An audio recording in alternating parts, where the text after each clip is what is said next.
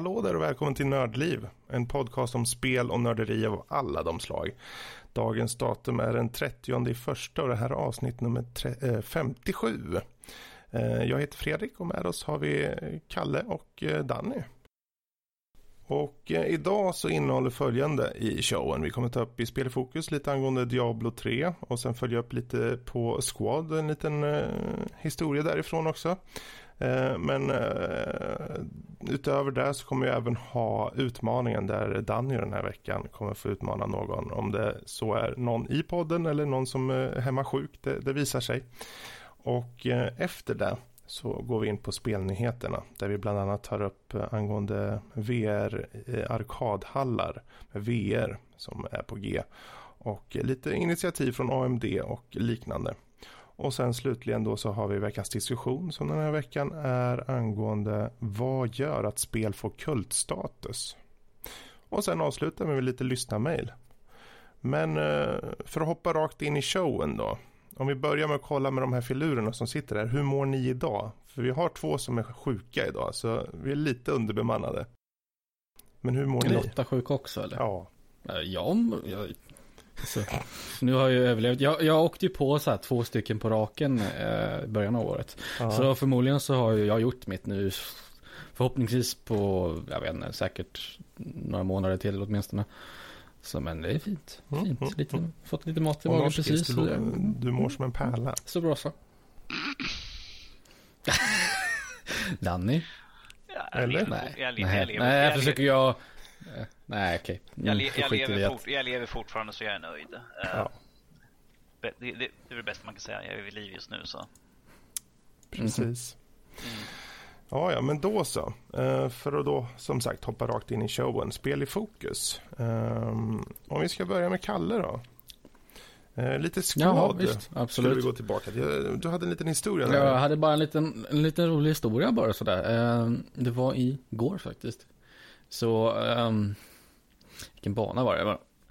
Tänk någon rysk djupskog, det är inte så jävla noga liksom uh, vart det var för någonstans. Men vad som hände var i alla fall att vi skulle ta, eh, erövra ett, en punkt som heter slottet, eller the castle. Och det är ganska, det förklarar sig självt hur det ser ut. Eh, gamla slottsruiner vi skulle erövra. Vi kommer dit, vi blir utsparkade därifrån. Så vi bestämmer oss. Uh, vi, vi försöker ta, ta oss in igen men det går inte. För vi får, vi blir, får, ja, de sparkar ut oss hela tiden. Vi försöker om och om igen och tänkte jag fan det här funkar inte. Vi, och jag var skådleader då. Så att eh, då tänkte jag med din taktiska briljans. Så tänkte jag men fan vi plankar dem. Så eh, då tog jag hela min skåd. Det tog lite stund innan jag övertygade om vad fan det här kommer funka. Vi måste göra någonting. Vi måste försöka något nytt liksom. För att bara försöka slå sönder den här tegelväggen med med huvudet, det funkar ju inte så vi får testa något annat. Så jag tog hela min skåd på nio man och så sprang vi runt hela det här. Alltså det, vi kanske tog en kvart att gå hela vägen runt. Mm. Eller en kvart kanske, vi mellan tio minuter och en kvart. Och så gick vi runt uh, hela vägen så vi kom. Uh, vi, från, från början så var vi, attackerade vi från nordöst. Så, den här, så nu kom vi istället söderifrån. Mm. Och de var helt oförberedda på det här. För de stod ju, jag, jag lämnade två stycken i mitt, eh, min squad. Som stod och så här bara liksom, bara liksom sköt lite då och då på dem. Mm. Så här bara långt ifrån. Eh, och så de var helt oförberedda. Vi bara kom in, gick in genom dörren liksom på andra sidan. Och mejade ner dem totalt och massakrerade dem. Och det var så här bara, ah, jag är bäst. det, det, nej, men det var, det var bara, bara det faktiskt. Det var så här, mm, Eh, det, var, det var en sån, det var också sån, en, en match som där Skåd riktigt, riktigt klickade liksom. Mm. Det, är det enda roliga som har hänt i spelväg. Annars har jag spelat CS och det har gått åt helvete. Och sen jag har spelat Minimetro det har också gått åt helvete. Försöker få, det finns ju achievements för varje bana. Om mm. ni kollar på min spelsession så vet ni detta. Mm. Eh, och jag har försökt att få de här achievements men det är fan svårt alltså. Det, mm. ja. Ja, eh, så att det, det, enda, det var det enda intressanta jag har att komma med. ja, det, var, det har varit en sån där vecka. Jag känner så för min egen del också. Jag har egentligen bara haft tid med eh, Diablo 3 som jag har tagit mig an. Ehm, och eh, ja, nu med uppdateringen som vi gick in på här i något tidigare avsnitt så, så, finns det mycket att leka med känns det som. Och det känns som att man hela tiden blir belönad. Även om det är Ibland är det mycket, ibland är det lite man får. Men um, just det här med att du har utökade områden i eh, till exempel Eternal Woods. Uh, och sen har du även en större del i, i den här Leorics Manor som kallas Royal Quarters. Så finns det bara i det ytliga mer område att ta av. Och det, det, det är kul. Men sen har vi ju just med att du får uppenbarligen mer loot känns det som. Jag vet inte om det är bara jag, men det känns hela tiden som man får någonting som droppar. Man ja, det är lite bättre. Och det är inget tak på det här, så man bara kör och kör. Fan vad... Det, 2012 kom det och nu känns det i mångt och mycket som Diablo 2. Just det här, du går in, du kör lite grann, tänker ja, jag, ja, jag kör en bit till bara, jag menar en liten stund bara. Och så bara, kör man. Det kan, det kan ju inte skada liksom, bara nej. en liten stund. Nej, nej, nej. nej. Och sen jag har just aldrig, att... aldrig hört dig säga så, jag ska bara spela en liten stund senare. Två timmar senare, du bara, ja just det, jag ska upp om jobbet Precis. om 50 minuter. Jaha, ja, då vore det illa. Men um, visst, det har just den där känslan av att man vill sätta sig bara och testa lite kanske man tycker. Men ja, vips så har det gått ett antal timmar. Mm. Och då har jag ändå provat med olika, jag kör ju olika klasser nu samtidigt i princip. Och det är lika roligt för det känns som du återupptäcker hela tiden. Det är nästan roligast att börja om med en karaktär. Jag har inte varit med om det på länge. Att man liksom börjar en ny karaktär och det är jätteroligt. Men eh, det är just för att de har ju de här... Eh, vad heter läget nu där man eh, kan gå runt till olika platser och välja själv? Adventure. Adventure mode, ja. Precis. Mm. Och den, den har ju funnits med nu ett tag. Men just att det är så hög belöningsfrekvens. Även om det inte är så här supergrej så känns det hela tiden så det blir lite, lite bättre. Och sen om du kör, det finns ju Rift som du kan öppna. Och nu finns det en power drift som är så ännu högre men svårare. Och då får du Legendary Gems som är specialgems som finns. Uh, och de är förvisso svåra att få liksom men uh, det är jävla bra reward på det. Och sen för de som gillar så här liksom eh, Dungeons och eh, rent generellt så finns det set Dungeons också. Så om man vill, ja men jag skulle vilja ha ett helt set av det här. Då kan man gå till ett bibliotek, kolla i böcker. Okej, okay, får se här nu. Eh, jag skulle ha de här för de passar min karaktär. Så då letar man upp de Dungeonserna, För de är fasta de här Dungeonserna. Och då kan man tjäna ihop efter väldigt mång, eh, lång tid. Då ett, he, eh, ett eget litet set som blir komplett då. Så man kan väl säga att det finns mycket att, att leka med. Och eh, med fokuset som de har gjort på de här säsongerna så, så vet jag att det, det är många spelare som kör det nästan bara för season. Mm. Um, de har ju gjort, jag vet inte, jag känner ingen som kör säsong som har börjat om en karaktär. Men eh, förut om du börjar om en karaktär så, ja, när det kommer en ny säsong då får du ta och göra en ny karaktär helt enkelt, börja om. Ehm, och det får du på sätt och vis nu också. Men du har något som heter Season Rebirth. Där du kan ta en befintlig karaktär. Och sen så rebirthar du den och då tappar du, för, du tappar all utrustning och levels och allting sånt. Men all utrustning du hade och XP och sånt kan du reclaima efter eller inom 30 dagar. Så säg att du kör ett tag, du får, ja, du kanske umgås med kompisar och levlar och har det. Sen om du vill få tillbaka det, kan du fortfarande få tillbaka det. Men eh, det är mest egentligen för att du ska köra med din karaktär. Jag vill ha den här som har det här namnet och jag vill att det ska adderas på hans speltid eller vad det nu må vara. Då kör man så. Jag har inte riktigt kört så mycket season än men uh, jag ser att det finns mycket skoj i det. Och det rankas ju allt det här också. Så om man gillar ranksystem så... Vi, vi kanske får sätta oss och leka någon dag helt enkelt. Kanske det det blir till att följa upp det lite grann. Men det, ja, det är Diablo, kort och gott. Det är för in den mest hårdnackade icke-gamern och såväl som den mest hardcore-liknande filuren. Så ja, eh, nu är det fan bra. Till skillnad från det var när det kanske kom och hade Auction House och allt det här. Usch, ja. Mm. Och vad fan felet nu hette, Error 37 eller vad var det? Jo, ja, man inte kunde logga in. Ja, mm. precis. Precis. Mm. Mycket problem som de har lyckligtvis förbättrat just nu. Jag menar ifall det hade varit så här när, när det kom ut från början så ja, Då hade ja. vi varit väldigt glada. Ja, precis. Det är, det är väldigt fylligt. Det är just det. Det är så fylligt. Det är så mycket och du känner hela tiden att du kan levla fast. Du kanske är på 70 och så ökar dina paragonnivåer då som man har. De här extra nivåerna som för övrigt inte har något tak. Så det finns mycket att leka med om man gillar mer klassisk Diablo. Men ja, det behöver inte gå in mer på Diablo. Ni känner till det. Uh, så vi tar helt enkelt och går vidare till den nya sessionen som heter Utmaningen. Och eh, ja, vad är då utmaningen? Jo, det är då ett eh, litet nytt segment där vi utmanar varandra på olika spel. Och det är dels för att skapa underhållning för er som lyssnare, förhoppningsvis. Eh, men framförallt för att vi själva ska kunna bredda oss själva och kanske få roliga samtalsämnen. Och eh, ja, vem vet, kanske vi upptäcker något nytt. Eh, det enda kravet egentligen är ju då att personen som eh, utmanar själv har en eh, okej okay eller god insikt i spelet som man utmanar någon annan på. Och ja, hur som helst, det, det, funkar som så då att varje vecka så är det en ny person som utmanar valfri person på att spela ett specifikt spel. Något som vi sen följer upp cirka 4-5 veckor senare. Och ja, när vi väl kommer in i det här, det vill säga när eh, spelen följs upp, den så kallade utmaningsuppföljningen, där det temporära namnet vi har på det än så länge, då får vi berätta vad vi tycker och tänker. Men Just nu så går vi till själva utmaningen och den här veckan är det Danny som ska utmana någon på eh, ett spel. Så ja, Danny.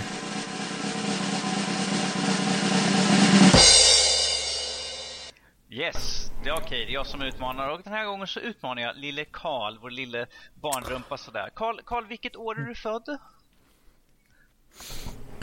2000, nej 95. Nej. När sa du? 95.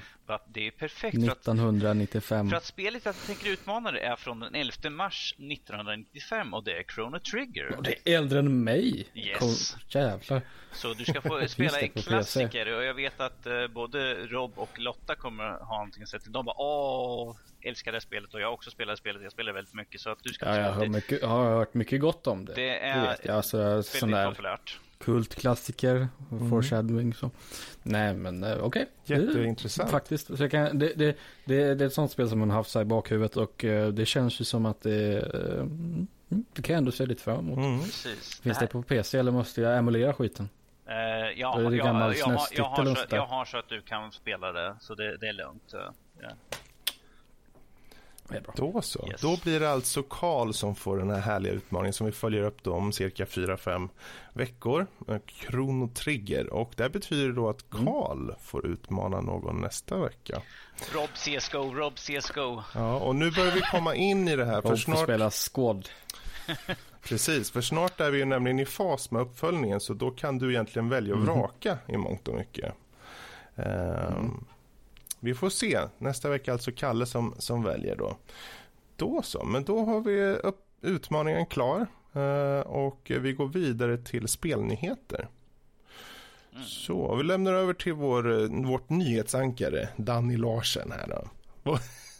Vad har hänt i den här veckan? Har det hänt någonting? Uh, det har hänt massvis. Tack för att du frågar Fredrik. Det var en väldigt händelserik vecka. Men att vi tar Över till vädret.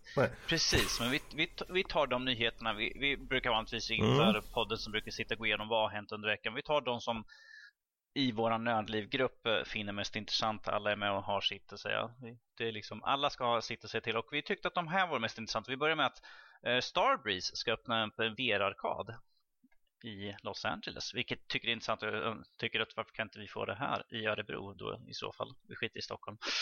Um, Ja, är inte Star, är Starbreeze, jag tror, är inte de, de är svenska? svenska? De är svenska ju så. Uh, jag tycker varför kan vi inte ha fått i så fall här i Sverige? Så, är det någonstans det är... i, i uh, nummer ett spelländer i världen så är ju fan uh, Sverige i topp och om man ska liksom sätta oss på kartan ännu mer så varför inte sätta det här? Men de kanske har lite vinstintresse också. Det, är mm. frågan om det.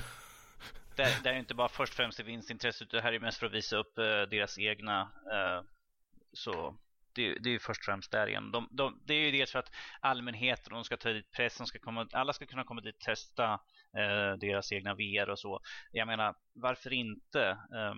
Ja, det är ju ett perfekt tillfälle att dels för att få folk att testa, folk som kanske inte skulle köpa i första hand, att de kommer in och testar och ser, wow, det här fungerar ju faktiskt. Eh, det är, en väldigt, det är ett väldigt smart drag egentligen. Mm, absolut. Att, få, att, gemen, att gemene man kan komma in och bara testa rakt upp och ner istället för de här som är mm. Uber-spelnötter som vi alla, det... alla vi här gör. Mm. Var det förra veckan vi pratade om att det var så jävla dyrt med VR? Det var väl, vi har pratat om de senaste, senaste tre veckorna. Vi pratat om att det var så jävla dyrt. det är VR ja, och då, då, är, då är det här en bra lösning på det tycker mm. jag faktiskt. Att, um, att då kan man få ett smakprov eller om man bara helt enkelt inte, inte känner för att köpa eget så kan man ju bara gå till, till arkadhallen istället. jag menar då, då är det precis som en arkadhall från första början där de hade råd att köpa in kraftfullare maskiner och sånt mm. där. Då får vi ju samma grej här fast med VR och då kanske arkadhallarna kommer tillbaka i en viss mån i en period åtminstone. Mm. Tills VR börjar bli billigare och billigare. Så det här är bara positivt tycker jag. Absolut. Och dessutom, eh, jag menar, de kan ju kanske i de nu eventuella lokalerna så har du ju en annan möjlighet rent utrymmesmässigt kanske också. Än vad folk, mm. För mm. det kan ju vara, det finns ju säkert många som, ja det här vore intressant men jag har nog inte plats bara, är det kanske många som tänker. Mm. Uh, I alla fall om man tar till exempel HTC Vive eller Pre eller vad det heter ja. som kräver de lite ju, de har, Pre har ju all möjlighet att man ska gå runt och hålla på och mm. grejer. Jag menar, de flesta har ju plats med att ha det vid skrivbordet. Man sitter bara framför skrivbordet och spelar vanligt. Men, men om man vill utnyttja det fullt ut så vill man ju kunna gå runt och, och bara gå runt i världen Precis. istället för att trycka på W. Precis.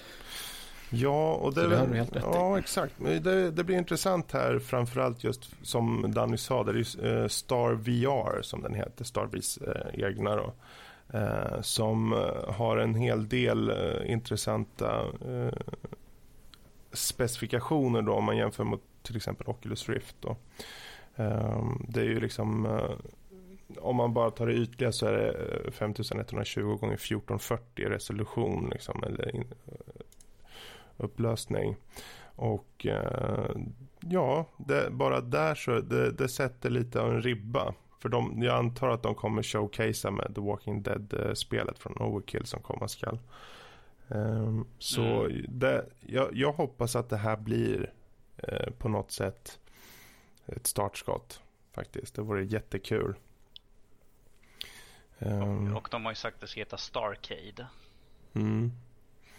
Starcade. Ja men det är ju kul. det kan de gärna branda och slänga runt hela världen tycker jag. För ja. oavsett om det här Star VR är bra eller inte så får man ändå en grundläggande känsla för hur VR är. Liksom, om man poppar dit och kör. Så kan man ju sen i efterhand kanske, ja men jag vill ha Oculus eller jag vill ha den här. Eller Star VR. Mm. Mm. Alltså, jag, jag hoppas att uh, vi kommer få se fler sådana här. Jag hoppas att de, att de slänger upp en i Sverige. Jag, jag bryr mig inte ifall är Stockholm, Göteborg. Jag menar, mm. man kan ju alltid åka och testa på. Precis. Helt enkelt. Ja, absolut. Så. Jag skulle faktiskt kunna tänka mig, men om de öppnar upp det till exempel i Stockholm. Ja, varför inte? För det, ibland åker man ju förbi och då kan man, ja men fan jag tar en, poppar in. Det är klart de ska öppna just i Stockholm. Annars liksom. Det, mm. Det är klart, det inte det är klart du tycker det. Då kan ju du och Robert gå och testa i så fall. ja, vi kan köra en sån eh, nördliv krönika. Där jag skriver, beskriver hur upplevelsen är. Sure. Ja, ja men det är jättekul. Nördliv, nördliv videoblogg. Bra, vi håller dig på de orden ja. då. För en vacker dag när det finns en VR-hall då, då ska vi dels få er att gå dit och sen ska jag filma det samtidigt. Jag åker gärna till Stockholm och filmar er medan ni går runt blinda i ett rum och går in i varandra. För det ska ju vara co-op-läge såklart också. ja, men jag vet inte, har ni något mer ni vill tillföra angående just eh, den här nyheten eller? Nej, alltså, förutom att det är ett väldigt, väldigt smart drag. Jag hoppas att vi ser ut de andra aktörerna också. Mm. Eh, kommer ut med någonting liknande. Det behöver inte vara en arkadhall, men att de har liksom ute i affärer och sånt att vi kan testa på ju. Precis helt enkelt. Att, de, att alla, att vi har, de olika finns kanske på, nu finns ju bara GameStop mer eller mindre här i Sverige ändå. Mm. Så jag hoppas att vi kan se att de har de olika i alla fall. Så att man kan testa på så att man vet vad man ger sig in på när det är de priserna som har kommit ut. Eller som man tror kommer vara. Precis. Att man då kan testa innan så man vet att den där vill jag ha. För ska jag slänga ut mellan 7 till 10 papp rakt upp och ner så vill man ju helst testa innan. Jo, det är sant. Verkligen. Um, ja, men intressant. Men uh, om vi hoppar vidare då. GPU Open är ju en nyhet som vi har fått upp här. Um, och uh, vårt nyhetsankare håller förvisso i det. Men jag tror att kanske Kalle har mer insikt i, i vad det här faktiskt innebär. Så vi hoppar över direkt till dig. Vad Frågan är, är, om jag ska ta den Frågan är om jag ska ta den korta eller den långa historien. Jag vet inte. Du kan ta I den, alla fall, den som alltså, är mitt emellan. Ja, GPU Open är helt enkelt ett svar från AMD på Nvidia Gameworks. Och det är alltså ett förberett liksom, framework eller paket med eh, verktyg skulle man kunna säga. Men det kan vara olika effekter. Alltså Gameworks de har ju allt möjligt. De har hår, de har eld, de har vatten och allt. Mm. Alla sådana grejer. Så det här är egentligen bara svar från AMD fast det då är open source. Så vem som helst kan ju då gå in och ändra och, och sådär. För problemet med Gameworks är att det, det, är liksom, du får en svart låda i ditt spel och den gör en sak och du kan inte liksom ändra speciellt mycket på den. Du kanske har lite parametrar och sånt där. Men det, det roliga är ju att helt öppet liksom. Och det, Ja, frågan är om jag ska basha på Nvidia eller inte. Nej, det, vi kan skippa den biten. Men det här är liksom bara, bara trevligt för att det, det här gör det liksom lättare för folk att skapa spel utan att knyta sig till Nvidia mm. och deras Gameworks. Eh, I och med att det här är helt öppet och fritt. Ja, precis. Eh, men vad, vad, vad, kan det leda till ett sånt här initiativ då? I det långa loppet liksom? Är det något... Alltså i, då måste jag komma in på det här med vad Nvidia gör fel. Ja, det de, gör det. det, det gör som, För jag, jag, är inte insatt ja, i det här, jag är inte insatt nej. i det här alls om jag ska vara helt ärlig. Vem är Karl? Det finns liksom ingenting bekräftat egentligen, men det finns lite spekulationer och folk har testat och hit och dit. Nvidia håller på med lite, med lite shady business i, med saker, i och med att många spel använder Gameworks. Och många spekulerar om att att eh, de här Gameworks-grejerna inte funkar bra på AMD-kort. Att de, de med mening eh, skapar mjukvara som körs dåligt på AMD-kort och på gamla Nvidia-generationer, alltså då 700-serien till exempel. Det finns tester som visar att, eh, att spelen funkar bra på 900-serien men de funkar dåligt på nya AMD-kort och på 700-serien. Eh, och det är ju så jättekonstigt. Det var någon Eh, jag tittade på dem på det här om typ två dagar sedan. Så var det någon som hade testat. De visade att 960 slog 780 Ti i så här vissa prestandatester. Och då får man ju tänka efter liksom. Det ska inte riktigt hända. Att den, den, den minsta budget, den, den billigaste GPUn i den nuvarande serien ska slå den bästa i förra serien. Det ska liksom inte riktigt hända. Och, och det, det, har ju med det med, med med det att göra. Så det positiva med det här då är ju att det, de siktar ju på att det ska, jag hoppas, alltså man kan ju, det är också spekulationer vid det här laget, men man kan hoppas att det här inte kommer eh, på något, eh, på något sätt, alltså handikappa andra kort. Jag tror inte att det här kommer köras dåligt på Nvidia-kort till exempel. Så det, det här, i slutändan, det här är ju för våran skull egentligen, oss konsumenter, vi som har gamla eh, Nvidia GPU och vi som har Nvidia-kort, eller AMD-kort menar jag. De, det är de som vi kommer, som kommer kunna nyttja det här då. Plus att utvecklare förhoppningsvis kunna, kunna utveckla sina spel lättare också. I och med att det, de kommer att kunna ta del av en större kunskapskälla, om mm. man skulle säga så. Det är ju gemensamt. Det är många som jobbar på det här och så kan en utvecklare komma och plocka det här, den här specifika grejen. Och så, det, det är det är ju i huvudsak det det gäller. Mm. Ja, det är jättebra att de gör det här för det, blir, det är ju ändå en form av respons antar jag mot Nvidias då. Mm. Och, ja det är det eh, absolut. Och jag tror ju också att det behöver ju Nvidia förstå och ta in också och kanske i sin tur göra en respons på, vem vet. Mm, kanske öppna upp Gameworks så att mm. folk får pilla bäst de vill. Eh, det var ju samma sak med den här äh, den här, de har ju AMD FreeSync och uh, Nvidia G-Sync. Mm. Uh, G-Sync kom ut först, men det är också en, en teknologi som bara Nvidia uh, ja, uh, får liksom pilla på. Mm. Och sen så svarade AMD med FreeSync då, vilket mm. är helt öppet. Det behövs ingen extra modul i, i skärmen till exempel som det var tvunget med G-Sync och sånt där. Så det är en trend som man har sett med AMD att de svarar oftast med något öppet och Vulkan ska ju också vara öppet och fritt och sånt där. Vilket jag tycker om. Det är en anledning till att jag tycker om AMD-kort. Liksom. Eller AMD som, som helhet, som företag. Sen kan man ju diskutera fram och tillbaka vad de gör bra och dåligt. Men det är inte, det, det är inte, det tillhör ju inte den här diskussionen riktigt. Utan GPU Open, det, det, det kommer nog ta ett tag innan vi ser några effekter från det här initiativet. Men jag hoppas att uh, det kommer. Uh, det, det finns ju inte så stor risk att det kommer vara bara något dåligt åtminstone. Det enda kommer vara att folk kan ta del av uh, öppna ja, frameworks helt mm. enkelt. utvecklingsframeworks. Jättebra, men då så. Då hoppar vi över till den slutgiltiga nyheten Danny. Och vad är den?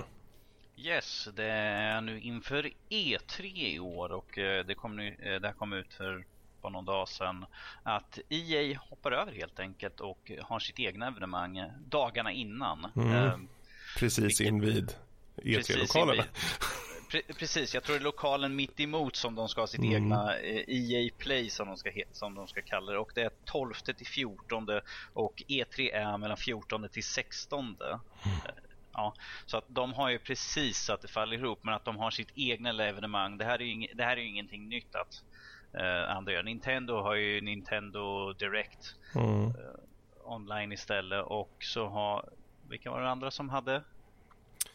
Ja, undrar om inte Bethesda hade lite av ett Beth eget. Bethesda har ju sitt egna väl också och ja. Blizzard har ju sitt egna också under, mm. under årets gång så det är ingenting nytt att de skippar rent men de kommer inte ha Eh, de kommer inte ha någonting på golvet överhuvudtaget utan de kommer ha allt i sin, i sin egen liten Precis. enhet där. Men eh, frågan vad kommer det här göra för E3? Kommer det göra att folk minskar eller kommer det bara ge mer utrymme för de andra aktörerna kanske? För jag menar, ja. EA är ju faktiskt de som har mest på golvet om vi ser till den biten. Att de är ju de som har den största booth, eh, alltså eh, området mm. på golvet ju. Kommer det göra så att de andra mm. känner att ja, men då kan vi få ta lite mer utrymme och kanske fläska på lite mer? Ja, det är ju precis det jag hoppas på faktiskt. Eh, för jag tycker det kan, det kan vara skönt att de flyttar därifrån. Och vi såg ju ändå E3 som var till exempel PC Gaming fick en egen liten bit eh, på E3. Och eh, som första år, det kan man ju tycka vad man vill om, men att den fanns med där och att den kanske tar större plats i, i år ge, ges ju möjligheter nu. Mm. Um, och ja, jag skulle ju vilja se att de andra faktiskt visar upp lite mer, att de gör lite mer som uh, Ubisoft gjorde. Deras show mm. var ju klart bäst av dem. Det var när de hade, visst var det de som hade hon, uh, vad heter hon, skådespelerskan? Alicia Tyler. Precis. Yes, ja. För det var, det var informativt, det var underhållande och de hade lagt ner möda i det. Uh, så jag, jag, skulle vilja se att de alla krämar på lite och inte står med någon styltig japanska och försöker få oss att förstå japanska samtidigt som de stackars översättare står och halt om halt inte hinner med. Mm. Uh, nej, jag, det, jag tror det är bara bra. Det, EA får ju ett eget litet uh, hus att hålla i och så de kan visa upp sina ja. grejer. Precis. Och, och då kommer ju E3 förmodligen uh, vilja hitta någon som ersätter EA också. Mm. Kanske de plockar hem lite mindre mm. bara för att fylla ut liksom. Precis. Vi, vi kan ju hoppas att de, att de fyller ut med lite mer utav indiescenen då i så fall. Att de tar in fler aktörer därifrån. För att nu har de ju utrymme i så fall. Mm. Uh, vilket jag tycker i så fall är ännu roligare för de som är på väg upp med sina indiespel så vi får se lite mer nya intressanta istället för det gamla styltiga. Nu kommer jag låta säga emot men att uh, Assassin's Creed, Call of Duty och alla de där gamla spelen som vi mm. ser år in och år ut. Alltså få massvis, massvis med nytt och en hel drös som, vi, som, de kan, som kan få uppmärksamhet som liksom kan lyfta upp indiescenen ännu mer mm. än vad den redan är idag. Uh, jag vill också tillägga att förutom i Los Angeles kommer de också ha ett evenemang i London samtidigt. Precis. Mm. Ja, Exakt, indie och sen vore det kul för det finns ju massor med distributörer eller vad man nu ska säga som Nordic Games eller eh, liknande som kanske, de kanske finns med, det vet jag inte men det är ju inte som att de tar någon plats i själva presentationerna av föredragen. Jag skulle vilja se, även om de får bara en kvart, en halvtimme eller whatever liksom, att de, jag menar Paradox Interactive vore kul om de var med eh, tydligt alltså på, i själva showen. De finns säkert på golvet men jag skulle vilja se de här liksom mellanstora eh, så att säga även i föredragen. Det vore jättekul. Så ja, jag hoppas att det lämnar eh, mer öppet för andra att ta, ta plats. Och eh, så rundar vi väl av nyheterna där då. Och så går vi vidare till eh, veckans diskussion som den här veckan är eh, dels utifrån eh, eller dels, det är helt utifrån en uh, lyssnares uh, mail då egentligen. Vi fick in ett mail uh, från uh, Gentle Crabfish var det va? Yes, sitter i chatten här just nu. Okej. Okay. Ja. Och, tycker, och tycker att uh, Nördliv på E3 confirmed. Sitter på helspänn. ja. ja, men... Betala han så åker vi igenom. Precis. ja, hur som haver, vi har då en, en uh, diskussionsfråga vilket är vad gör att spel får kultstatus? Och jag slänger ut den lite mer öppet till er till att börja med. Vad, vad, vad tycker ni rent initialt? Vad, vad gör att ett spel får kultstatus?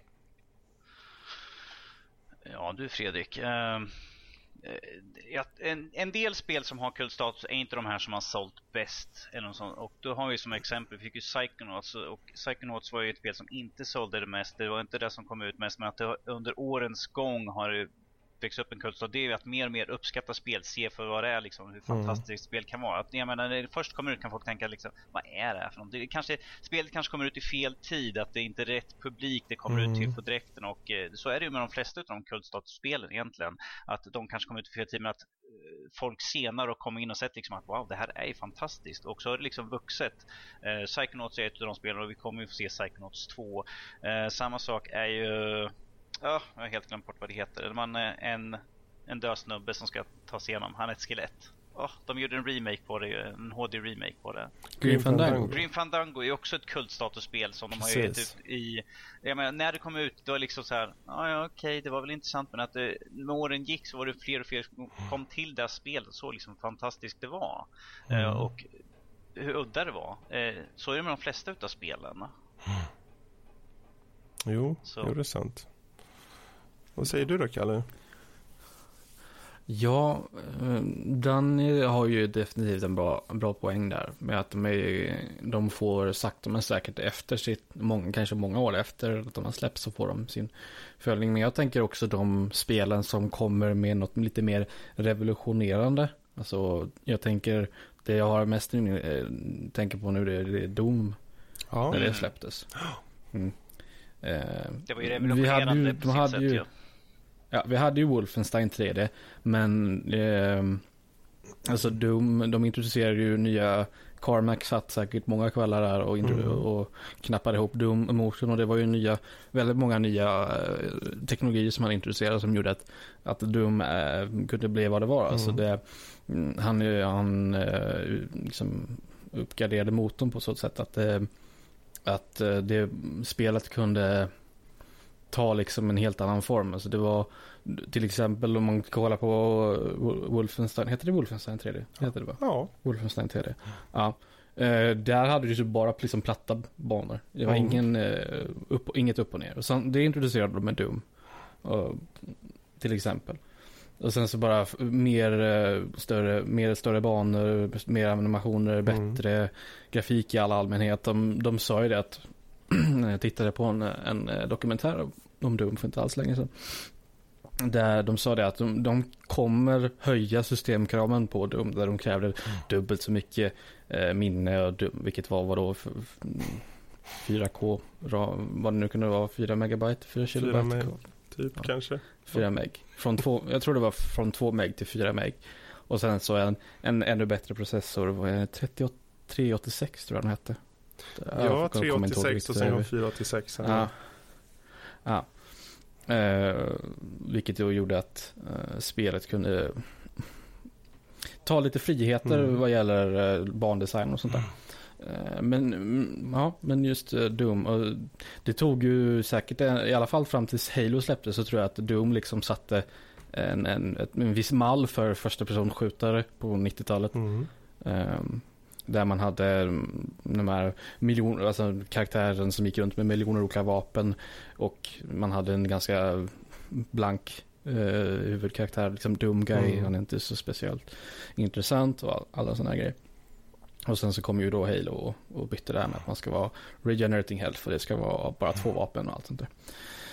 Men just, jag är ju FPS-nisse så att eh, just Doom ligger ju varmt om hjärtat. Spelat det många gånger. jag, då kan jag ju fort, jag tar upp här som inte Crabfish tog upp, han skrev ju Earthbound. Eh, eh, är ju är ju ett väldigt kul spel också. Eller det heter Mother 2 tror jag original och det kom ut 94 i Japan då men att det var Mm. Mm. Var det två?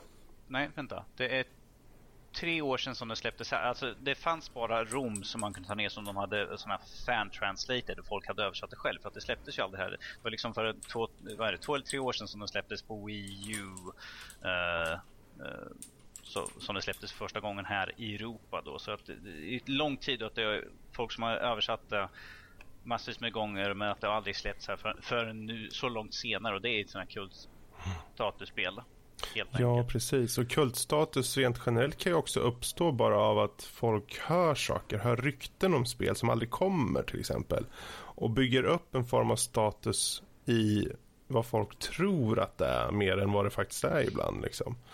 Eh, Men annars i många fall så är det ju spelen som, som, ja, som ni har båda varit inne. Det är, liksom, det är spel som reflekterar sin tid i både teknologi och, och kanske i hur den tiden tänker sig spel ska vara. Um, spel som sätter liksom för sin tid kanske pulsen på vad som är hett då.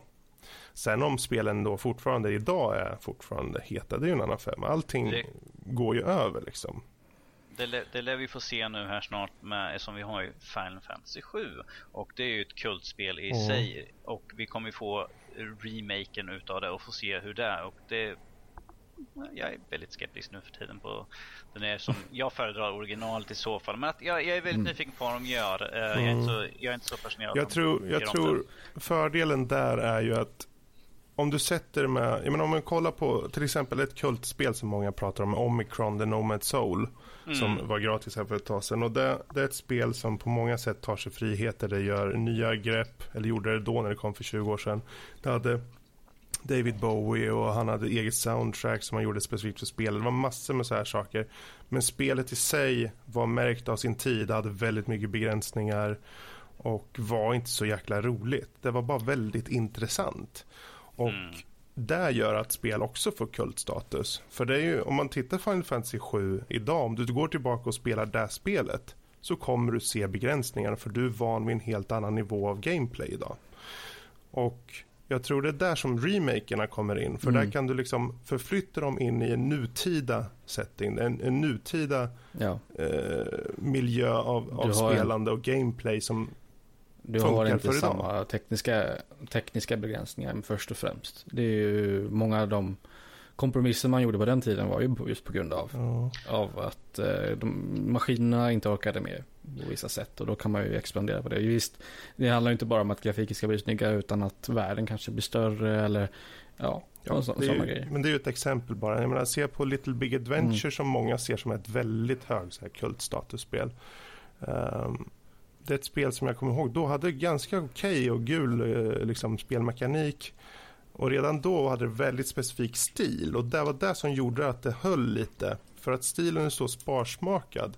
Så att idag när man kollar på det så ser man inte riktigt de här enorma polygonerna. Eh, för vissa andra spel när man tittar på polygoner och polygonbaserade spel tidigt, liksom som mellan 95 och 2000. Idag ser det för jävligt ut. Det har inte den här retrokänslan som man får i kanske så här eh, 8 spel eller någonting.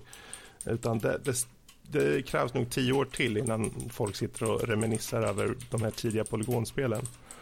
Um, så det är frågan, men just Little Big Adventure hade den här väldigt sparsmakade stilen så jag tror där fick mycket kultstatus just på grund av det. Här. Mm. Ja. Mm. Jag, jag sitter, som sagt, när det gäller Final Fantasy för min del så har jag på mig mina, mina här nostalgilinserna så det är klart. Det kommer jag inte Men eh, som jag tror, som, om vi tar det här som spel som de gör nu, till, som kultspel som de gör om just nu så att de, de personerna som kommer spela det nu kanske inte har spelat original så att de kommer inte bry sig om hur de gamla spelen, de bara ah, det, här, det här är tydligen, har, var tydligen populärt för 20 år sedan så då Sen måste man ju vara realist också att om folk sätter sig idag och spelar de gamla så kommer många tycka att det är skit. Det blir så intressant för. Karl att få spela Chrono Trigger då. Jo, men så är det ju. Um, det ska bli jätteintressant faktiskt. uh, men annars, man ser ju spel för sin tid som System Shock 2 eller um, Deus Ex Deus- eller Deus Ex. um, Beyond Good and Evil. Man kan ju rabbla upp hur mycket som helst Absolut. egentligen. Du har ju så Ulti- Ultima-serien Ja. tänker jag på.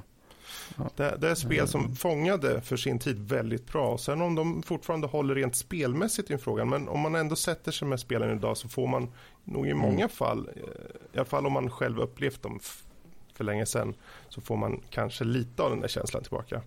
Ja. I bästa fall. Eller så förstör man hela minnet av spelet. Så kan det också gå. Men eh, där har vi i alla fall lite vad, vad som gör att spel får kultstatus. Jag vet inte om det finns någonting mer ni har funderat kanske kring det här innan vi rundar av det här ämnet.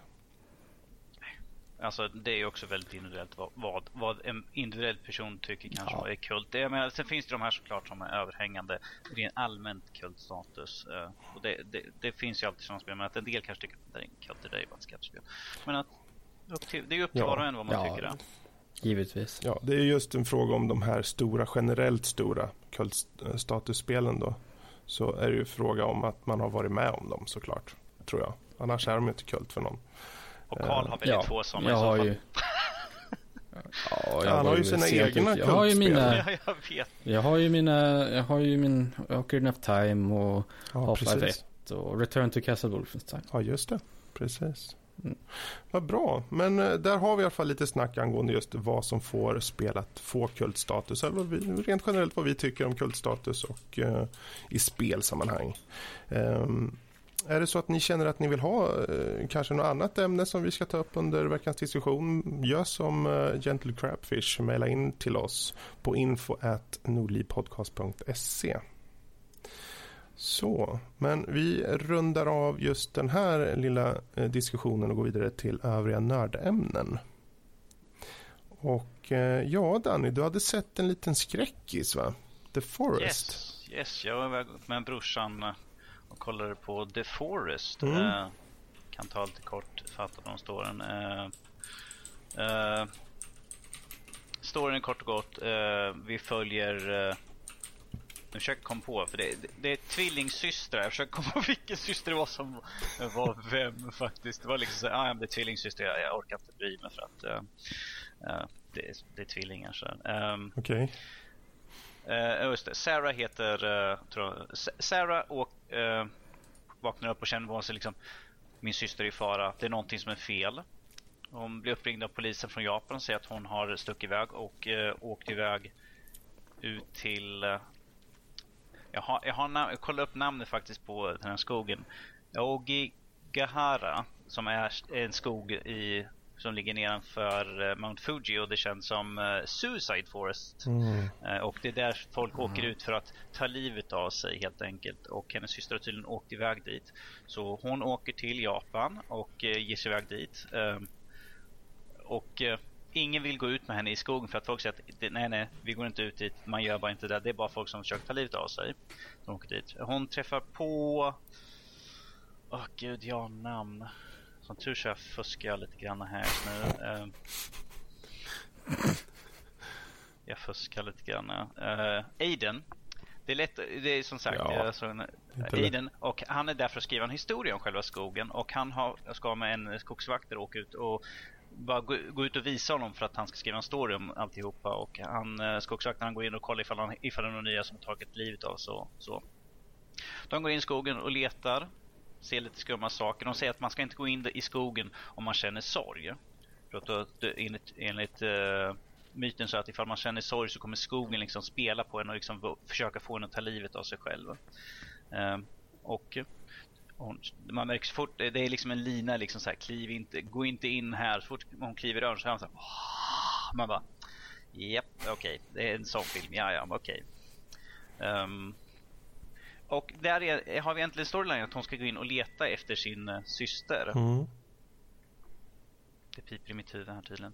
Eh, jag, jag, jag tänker inte fortsätta där egentligen, men att hon ser lite saker och sånt eh, helt enkelt. Eh, eh, för att ifall, fort, ifall jag fortsätter därefter så kommer det spoila lite grann av själva filmen. Ja. Eh, men det är lite jump scare och sånt där. Tyvärr eh, tycker jag ibland, det här är bara min personliga preferens, jag tycker att det ibland var lite väl förutsägbara sådana jump scares. Men att jag tyckte om själva uppbyggnaden av filmen rätt, rätt snygg. Det är väldigt snyggt filmad, eh, det är det är en skog så det är snyggt filmat och alltså mm. fina omgivning och så. Jag tycker att skådespeleriet är, är helt okej okay, faktiskt. Det är en försökt göra gjorde den väldigt bra på. Men det är en sak som jag satt och störde på med hela filmen. Uh, och det här är väldigt personligt. Så, uh, för att för de säger hela tiden så att ja, alltså vi är ju tvillingar så när den andra mår dåligt eller någonting så, så känner jag det inom mig att det gör ont eller något sånt där. Och då vänder jag mig till min bror Kenny, vi är trillingar och nöp han liksom. Jag bara, nope, jag kände ingenting. Det är skitsnack det här. Det är skit. Men det är en det klassisk trope är det ju. Ja, jag vet och det satt, jag satt och irriterade mig varenda gång hon bara, ja. Och sen vaknade jag upp på morgonen och hon, om det är en tillbaka historia, hon, när hon försökte ta livet av sig, jag kände det var liksom tomt och liksom, åh, jag bara, jag skulle inte känna någonting. Du skulle bara dö för mig till brorsan. Så han bara, ja detsamma så. Syskonkärlek. Syskonkärlek, ja, ja jo precis. Uh, nej men alltså jag, jag tyckte det var en väldigt bra film. Jag tycker att man, ifall man tycker om skräckisar, uh, den, den byggs liksom upp, stämningen håller mm. uh, genom hela filmen sådär. Uh, man vet inte riktigt vad man ska tro på ibland sådär. Uh, ibland, ibland är det lite, lite förutsägbart. Jag och brorsan satt och gissade på den där kommer göra det där, där, här kommer det hända det här. Vilket ibland gjorde också. Mm. men att rent, eh, alltså överdrag så är den, jag tycker det är en väldigt bra film faktiskt. Eh, tycker man om skräckis, tycker man om skräckis så gå och se den gärna. Mm. Och sen kan, ni, sen kan ni skälla på mig ifall ni går och ser på den eh, ifall, ifall ni tyckte det var totalt värdelöst. Ja, det var att mejla in till Danny at nordlivpodcast.se. Mm, Precis. Jag tycker det är lite roligt faktiskt för att den här skogen den har ju varit en sån här skräck, internetskräckhistoria som har cirkulerat i flera år. Jag vet inte, det var många år sedan jag läste om den först på någon forum någonstans. Och sen så nu har de gjort en film om det. Mm. Mm. Tyckte det var lite roligt. Och jag kan ju säga att uh, huvudrollen spelas av Natalie Dormer som ni alla känner igen från Game of Thrones. Precis. hon spelar en, uh, vad heter hon, uh, Tyrell någonting. Jag kommer ihåg ja. hennes efternamn, jag kommer inte ihåg förnamnet. Marjorie Tyrell. Marjorie Tyrell, precis. Så. Ja, jag har ju experten här. ja, ju. Alltså jag har sett allt men du vet namnen går ju... Ja. Så. Ja, ja men vad kul att det är positivt ändå. Det är klart det finns en del tropes och det finns lite för, eh, förutsebara aspekter av filmen. Men uh, verkar ändå vara en uh, underhållande film att titta på för sin mm. genre. Precis. Jättebra, då hoppar vi över till en helt annan genre um, som jag tänkte ta upp. Jag såg en dokumentär som heter Jag är Ingrid. Uh, och det handlar egentligen om Ingrid Bergman som var en skådespelerska i Hollywood under uh, 40-50-talet. Alla under 60 kommer inte veta vad du pratar om. Nej, men då, då får ni tillfälle att lära er saker. Uh, hon var en av de första stora, riktigt stora Hollywoodskådisarna som Sverige hade att ge Eh, Eh, till, vid sidan om Greta Garbo som var ännu tidigare. Men där den här, hon var känd mest för filmen Casablanca egentligen som kom. Som var en jättestor succé. Och eh, vad den här dokumentären gör egentligen det är att den, visst den tar upp filmen och så, filmerna lite grann. Men det handlar egentligen ja, självklart om Ingrid Bergman och hennes familj. Så det är mycket familjefokus på den här. För hon eh, kom till USA redan på 30-talet. Hon blev inbjuden av David O. Selznick som var en jättestor Hollywoodproducent. Och eh, sen så har hon då hela tiden rört sig och inte kunnat vara stilla. Och det är intressant med dokumentären att de har Alicia Vikander som läser som Ingrid Bergman direkt ur hennes dagbok. För Ingrid Bergman förde dagbok under hela tiden. Så den är väldigt personlig och eh, gripande och väldigt sorglig också på det sättet att eh, hon måste hela tiden lämna sina barn och lämna sin familj. Och det blir hela tiden att hon formar någon form av rot någonstans och sen så måste hon gå vidare. Och det är skandaler och det annat som hon då försöker liksom, ja, sånt, eh, livet är som det är för en kvinna på 40-50-talet så då kan man inte skiljas till exempel eller då kan man inte göra ditten och detta. Och man får följa hur hon känner då i och med att det är hennes riktiga dagbok då som man följer. Och de har intervjuer med hennes barn, Isabella Rossellini som är bland annat en av barnen och Sigourney Weaver med och det är massor med eh, ja, stora namn helt enkelt som har jobbat med Ingrid Bergman. eh, från start till slut i princip. Och man får följa. Det är en välgjord, riktigt välgjord dokumentär eh, med känsla, även om den är ganska eh, moloken, lite nedstämd kan man säga. Tycker jag, jag får känslan av. Men eh, helt klart en ögonöppnare om man vill få lite inblick i hur det var på 30-40-talet, hur det var 50-60-talet och hur det var att vara kvinna i Hollywood eller i Italien eller i Frankrike som hon senare kom också. Så det är mitt lilla tips. Jag är Ingrid, en dokumentär om Ingrid Bergman. Eh, så, men... Eh, det... Var det en trevlig plattform du såg den här dokumentären, typ SVT Play eller sånt där? Eller vad såg du den för någonstans? Den eh, fick jag hyrd, så att säga. Ja, den finns mm, ute i, i handeln, så den är nog inte så svår. Okay. Den finns så... säkerligen på SVT inom kort, om den inte redan gått. Mm. Så. Um... Men jag, jag, såg, jag satt och kollade upp lite grann och jag tycker det är intressant att det är väldigt många, alltså väldigt många som är med och pratar och mm. hennes dotter också är med och pratar ju. Ja, alltså hon, hennes liv var ju lite jag ska inte gå in på det, man ska se dokumentären för det, jag vill inte återberätta. Men hon har ju egentligen två familjer och sen så gifte hon, hon gifte sig tre gånger. Så ett barn med första maken och sen eh, tre barn med andra maken. Bland annat då var det Isabel, eh, det var Rossellini, en italiensk eh, film, mm. eh, filmregissör som hon gifte sig med då. Och sen slutligen en svensk då igen. Så det, det var mycket att man fick följa då hur hon kände i det här och det var, det var starkt tyckte jag. Sen gör det ju mycket att det har bra berättarröst och välproducerat och eh, mycket inblickar från många personer, barnen och så vidare. Mm. Men med det sagt så tar vi väl och helt enkelt hoppar över till lyssnarmailen då, för vi har fått ett par mejl. Mm. Vad har kommit in, Danny? Yes, jag ska bara ta, flytta över till rätt fönster du, du, du, du, och scrolla ner här. Här, vi har ett från Dan. Det, det här är sånt som har kommit till Karl. Hej Karl, såg er på Youtube. Hur kommer man bäst in i CSGO och vad är det första man behöver lära sig tycker du? Vill veta vad du tycker bara. Med vänliga hälsningar Danne. Ja, Karl. Var, var, jag mm. sak, nu har vi inte Robert här så han kan sitta och äta chips där, men att uh, vi kan väl låtsas. Karl. Öva. Öva, öva, öva. Nej, men alltså, okej. Okay. Uh, hmm. Uh, det finns på YouTube finns det hur mycket YouTubers som helst som kommer, finns, kommer med tips och tricks. Uh, så uh, på rak arm så kan jag komma på, det är bara att söka på CSGO och sen namnet och du kan söka på War Owl, finns det en snubbe som heter. Och så finns det en snubbe som heter uh, Steel, alltså stål fast på engelska då. Steel, han gör också väldigt bra. Så har vi Trilux, vilket är, han är tysk, men han gör också mycket videos. Så det är bara liksom, det finns en väldigt stor kunskapsbas där ute som du, man kan leta upp vad gäller det, det taktiska. Men sen så, eh, först och främst, det man borde lära sig i början är ju och givetvis att sikta bra. Och eh, ja, då ska man ju helst ha en eh, bra mus och gärna stort område om ni tittar. Eh, nu är det så många som tittar, men vad jag visar är att min, min musmatta är ju ganska stor. Som ni ser här. Eh, så man eh, kan ha låg eh, sensitivity. Eh, och, och liksom flytta runt. Om man, det, man blir ganska begränsad om man har en liten musmatta. En standard musmatta är väl typ så här någonting. Den sizen skulle jag säga. Eh, det så är, det här är väldigt man verkligen... för oss som bara lyssnar på vår podcast. Eh, ja. Okej, okay. den här är väl, jag skulle säga att den här är 40 gånger 30 centimeter tror jag. Men i alla fall, eh, du vill ju ha, om du verkligen är rätt seriös, det, det är det jag pratar om. Om du verkligen är seriös och vill komma in i det så vill du ha hårdvara som inte hindrar dig på något sätt.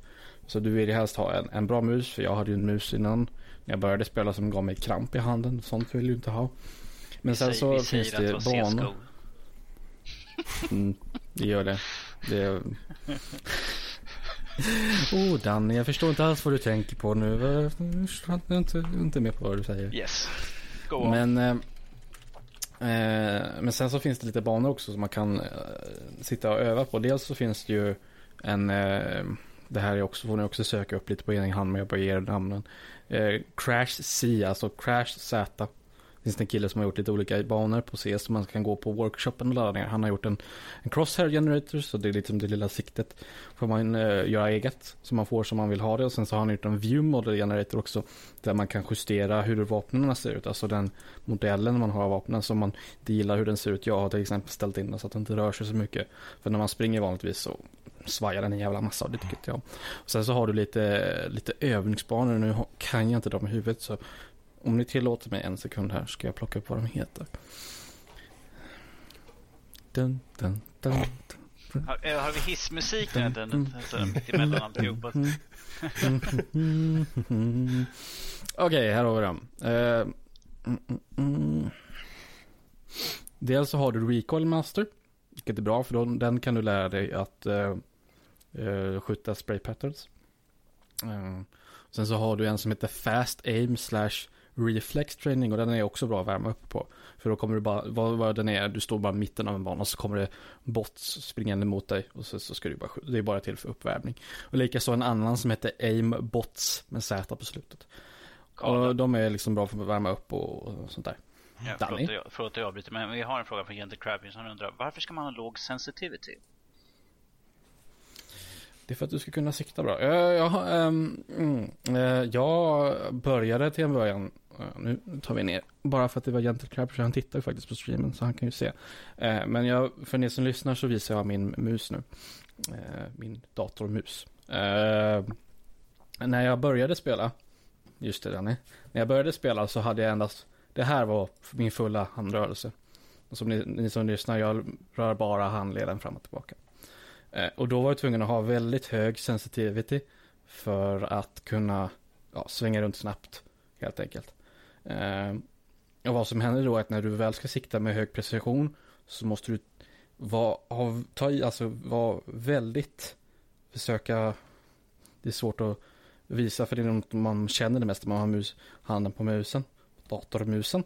Så Ja, det blir väldigt svårt att sikta pre precis på, svår, på stora avstånd utan att... Eh, att det går för snabbt ja, helt enkelt, i och med att det är så hög ja, precision. Precis. Du kommer skjuta över liksom. Mm. Så vad som händer då, att det var någonting jag fick lära mig. Jag var, var tvungen att tvinga mig själv att använda en lägre, lägre um, sensitivity. Så vad som händer nu är att nu, nu utnyttjar jag hela, eh, hela musmattan. Uh, där jag liksom använde hela handen. Det var någonting som var ganska svårt att vänja sig från att gå bara till det här. Mm. Bara använda handleden till att använda hela handen. Till att gå fram och tillbaka och sådär. Men det, det och sen så bara sänka för jag har Det finns något som kallas uh, Sensitivity Index. Och det är egentligen att du tar din DPI på din mus gånger din in-game sensitivity. Och min är ganska generellt, den är generellt ganska låg för jag har 0,8 in-game. Det här är bara ni som spelar som vet vad det innebär. Men generellt sett, det, det är faktiskt lägre än genomsnittet skulle jag påstå. Uh, men vad det hjälper till med egentligen är bara att sikta på långt håll. Mm. Du kommer, det kommer bara bli lättare helt enkelt. Jag märkte det när man väl vänjer sig vid det. det, det jag tror det är någonting som folk som, som börjar spela CS måste vänja sig med. Att det, det går inte att komma undan att du måste lära dig att spela med en lägre sensitivity. Du kommer behöva det när du kommer på de här långa avstånden. Uh, just för att i CS så finns det ju inget aim down sights. Som om man tar kod som exempel då så kommer du högerklicka och så siktar den inåt och då får du automatiskt långsammare eller lägre sensitivity. Det existerar ju inte så då måste du ju bara då får du ju helt enkelt bara vänja dig vid det. Att mm. du, du får spela med, med lägre sensitivity. Mm. Men det är, bara, det, är, det är bara för att det är lättare att sikta på, lägre, på längre avstånd. Mm. Sen så det är ju en trade-off i sig. För du kommer, du kommer bli svårare att sikta på kortare avstånd när du kanske behöver svänga snabbt åt alla håll. Men det är någonting som man får, det är en, det är en kompromiss liksom. Helt enkelt. Mm. Om ni vill. någonstans. Men där har vi tips just angående CSGO. Jättebra.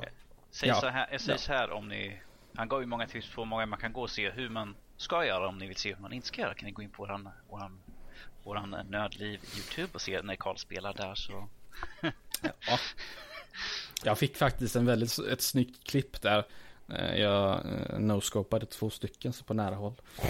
Så det kan ni gå in och kolla på. Gör det. Gå in på uh, YouTube, sök efter Nördliv eller Nördliv podcast så hittar ni vår kanal. Gå gärna in och prenumerera mm. också. Har möjlighet. Vore jättebra. vad har vi mer för mail då? Yes, vi har ett från eh, Maja. Han skriver så här. Hej Karl! Populära jävla snorvalp. Jag såg ditt Dan YouTube-klipp. Javis. Nej, jag bryr mig inte. Jag såg ditt YouTube-klipp av Minimetro. Det såg väldigt sött ut. Alltså, alltså hon, är, hon, är, hon är inspirerad av Lotta här känner Hon jag. får- vill, ha, vill ha bonuspeng från Lotta här. Precis. tror det. Ja, Hon är jag, inte här just nu. jag fortsätter. Och jag undrar om du även ska spela andra transportspel, till exempel Cities in Motion eller liknande. Såg kul ut. Ha det Ja. bra. Puss. Nej, det är, det, det är ju tråkigt att behöva säga att nej, det kommer jag inte göra. Jag tror jag har Citizen Motion, jag ska kolla. Jag är ganska säker på att jag har det. Så förvänta er snart Cities in Motion av Karl på våran Nördliv eh, YouTube. Nördliv podcast på YouTube. Kolla. Karl. Ja, jag har Citizen Motion 2. har Ja, jag. spelsektion med Eh, Karl. mm. Det är bestämt. Jag har inte ens skrivit upp det på listan. Okej, finns, fine. Men eh, alltså min, Minimetro var bara, ja, Minimetro var bara en sån här sak jag såg en streamer som jag följde. Tyst, jag skriver upp det på listan. Okej. Och sen så bara, men det där ser ju spännande ut. Och sen Mm. kostar det inte så mycket. Nej. Jag menar, jag spelade Minimetro senast idag. Eh, och jag har spelat totalt 24 timmar Minimetro. Vilket är ganska mycket med tanke på vad det är för någonting. Det finns ju, min spelstation finns ju uppe. Man kan tänka sig att, eh, vadå, spela 24 timmar Minimetro. Men det är mest att jag vill ha de här jävla achievementsen. Så här, speciella utmaningar för varje bana liksom. Ja. Mm. ja, men där har vi svaret på det. Vi hade någon slutlig... Vi hade en mail. sista här Mm. gäst och det här är också våran Youtube. Det är från eh, Tobias. Hej alla! Jag kollar er Youtube ibland och vill egentligen bara påpeka en sak. Ni spelar i era spelsektioner men säger inte ofta vem som spelar. Och då jag vet med mig att jag, efter att ha lyssnat på podden, gärna hellre kollar på någon när någon som med liknande smak lirar, som till exempel Karl eller Fredrik. Vore bra om ni visade vem som var bakom ratten i klippen, antingen i text eller lägga dem i en olika spellistor eller liknande. Förstå mig rätt, jag digger er alla, men vissa spelar mer som mig. Och det vill jag gärna se lira med. Något ni tänkt på? Annars tack för podden, ta hand om er boys and girls, hälsningar Tobbe. Uh, om vi säger så här att uh, vi har vanligtvis just nu de som faktiskt har lagt upp klipp är Fredrik, Karl och Robert då. Eh, jag har för dålig dator så att jag kan inte göra det. Men att eh, vanligtvis är det jag som brukar plocka ut listor på vad folk ska spela. Men att vi kan ju faktiskt lägga till det i namnen på filerna. Att det står till exempel, vi har ju nu Ultra, Ultratron med eh, spelsektion med Fredrik kan man göra eller något sånt. Vi, vi har inte bestämt det ännu men att vi kan göra det ifall det är folk som undrar helt enkelt. Mm. Eh, Det, det är ju snabbt och enkelt man, man kan göra. Det är bara att skriva till. Det är bara att vi ändrar om och skriver till ett namn eller så. Eller bara säger i inledningen. Det går ju också. Precis. Ja. Nej, jättebra poäng där. Vi ska ta med oss det så, så kollar vi på det. Van, vanligtvis Super. ser man ju det för, eh, Som sagt, jag är med på de, de flesta klippen. Så jag sitter bara med och kommenterar. Eh, ifall man ser att Karl är med så eh, Ifall man ser Fredrik, Fredrik är med så brukar det vanligtvis kanske som Fredrik som spelar. Men att eh, ifall, ifall jag är med så sitter jag vid sidan av. Ifall man tittar på våra, våra små ikoner så vet man att jag sitter och pratar med. Ifall jag, bara jag och Fredrik så är det Fredrik som spelar spelen i så fall. Nog för att jag har valt, för att jag vill pina honom och säga att nu ska du spela det här spelet din jävel. Jag äger ju spelen så jag har ju köpt dem i ett tillfälle så det blir nog... Ja, band, bundle och sådär. Så Fredrik kommer spela Happy Little Bunny Hop Hop Hop 3. Jag vet inte om jag har den men Är du eh, säker på det? du får gärna köpa en till mig. Jag är, I'm game. I'm open Eh. for everything. Okej, men eh, då var det, det var sista mejlet där. Yes. Bra, så ja, nu är mejlen avklarade och eh, då börjar veckans avsnitt närma sitt slut. Eh, Först vill jag ju då nämna såklart att om ni då vill ha mer av Nördliv utöver det som ni hittar i vår ja, i podcastappen eller i datorn om ni lyssnar via den så kan ni ta in, hoppa in på vår hemsida eh, nordlivpodcast.se. Eh, där kan ni hitta då recensioner, spel och filmtips, animetips, kröniker, titta Youtube-klipp och annat nördrelaterat. Men framförallt finner ni alla nödvändiga länkar för att kunna lyssna, se och läsa det vi har att ge ut. Om det så är via iTunes, Youtube eller Twitch. All info finns eh, där. Och självklart är vi tacksamma om ni prenumererar på oss antingen via er podcastapp, iTunes, eh, eller Youtube, Twitch eller vår hemsida. Eh, och alla de här är ju till för att ni ska få tillgång till nytt material när det släpps. Och eh, apropå just iTunes och YouTube, gå gärna in och betygsätt oss på iTunes och lämna likes och kommentarer på vår YouTube-kanal. Det hjälper oss och får oss att få lite mer inblick till vad ni vill se och vad ni vill höra. Eh, och vår, hemsida, vår lilla adress för Youtube är ju då eh, youtube.com eh, nördlivpodcast faktiskt. Där får ni ha uh, Utöver detta så är det så att ni har några idéer och tankar som ni vill ta, att vi tar upp kontakta oss på info.nordlivpodcast.se eller om ni vill nå oss personligen som tydligen eh, har hänt nu i veckan med Kalle som är så jävla eftertraktad. Så är det bara att ta förnamnet nordlivpodcast.se så når ni oss individuellt. Kan jag få ändra om eh, hans mail så det blir Carl Babyface? Alltså ni kan ju mejla in på carlbabyface.nordlivpodcast.se men då kommer det till vår infokorg. Uh, det kanske jag inte borde ha sagt. Men så är det. Vi är tacksamma hur som haver för all feedback och förslag som, eh, från er som möjligt. Så ja, det är väl inte mer än så. Vi tar och rundar av där helt enkelt. Och eh, får tacka för oss för den här veckan. Ja, tack och hej. Thank you.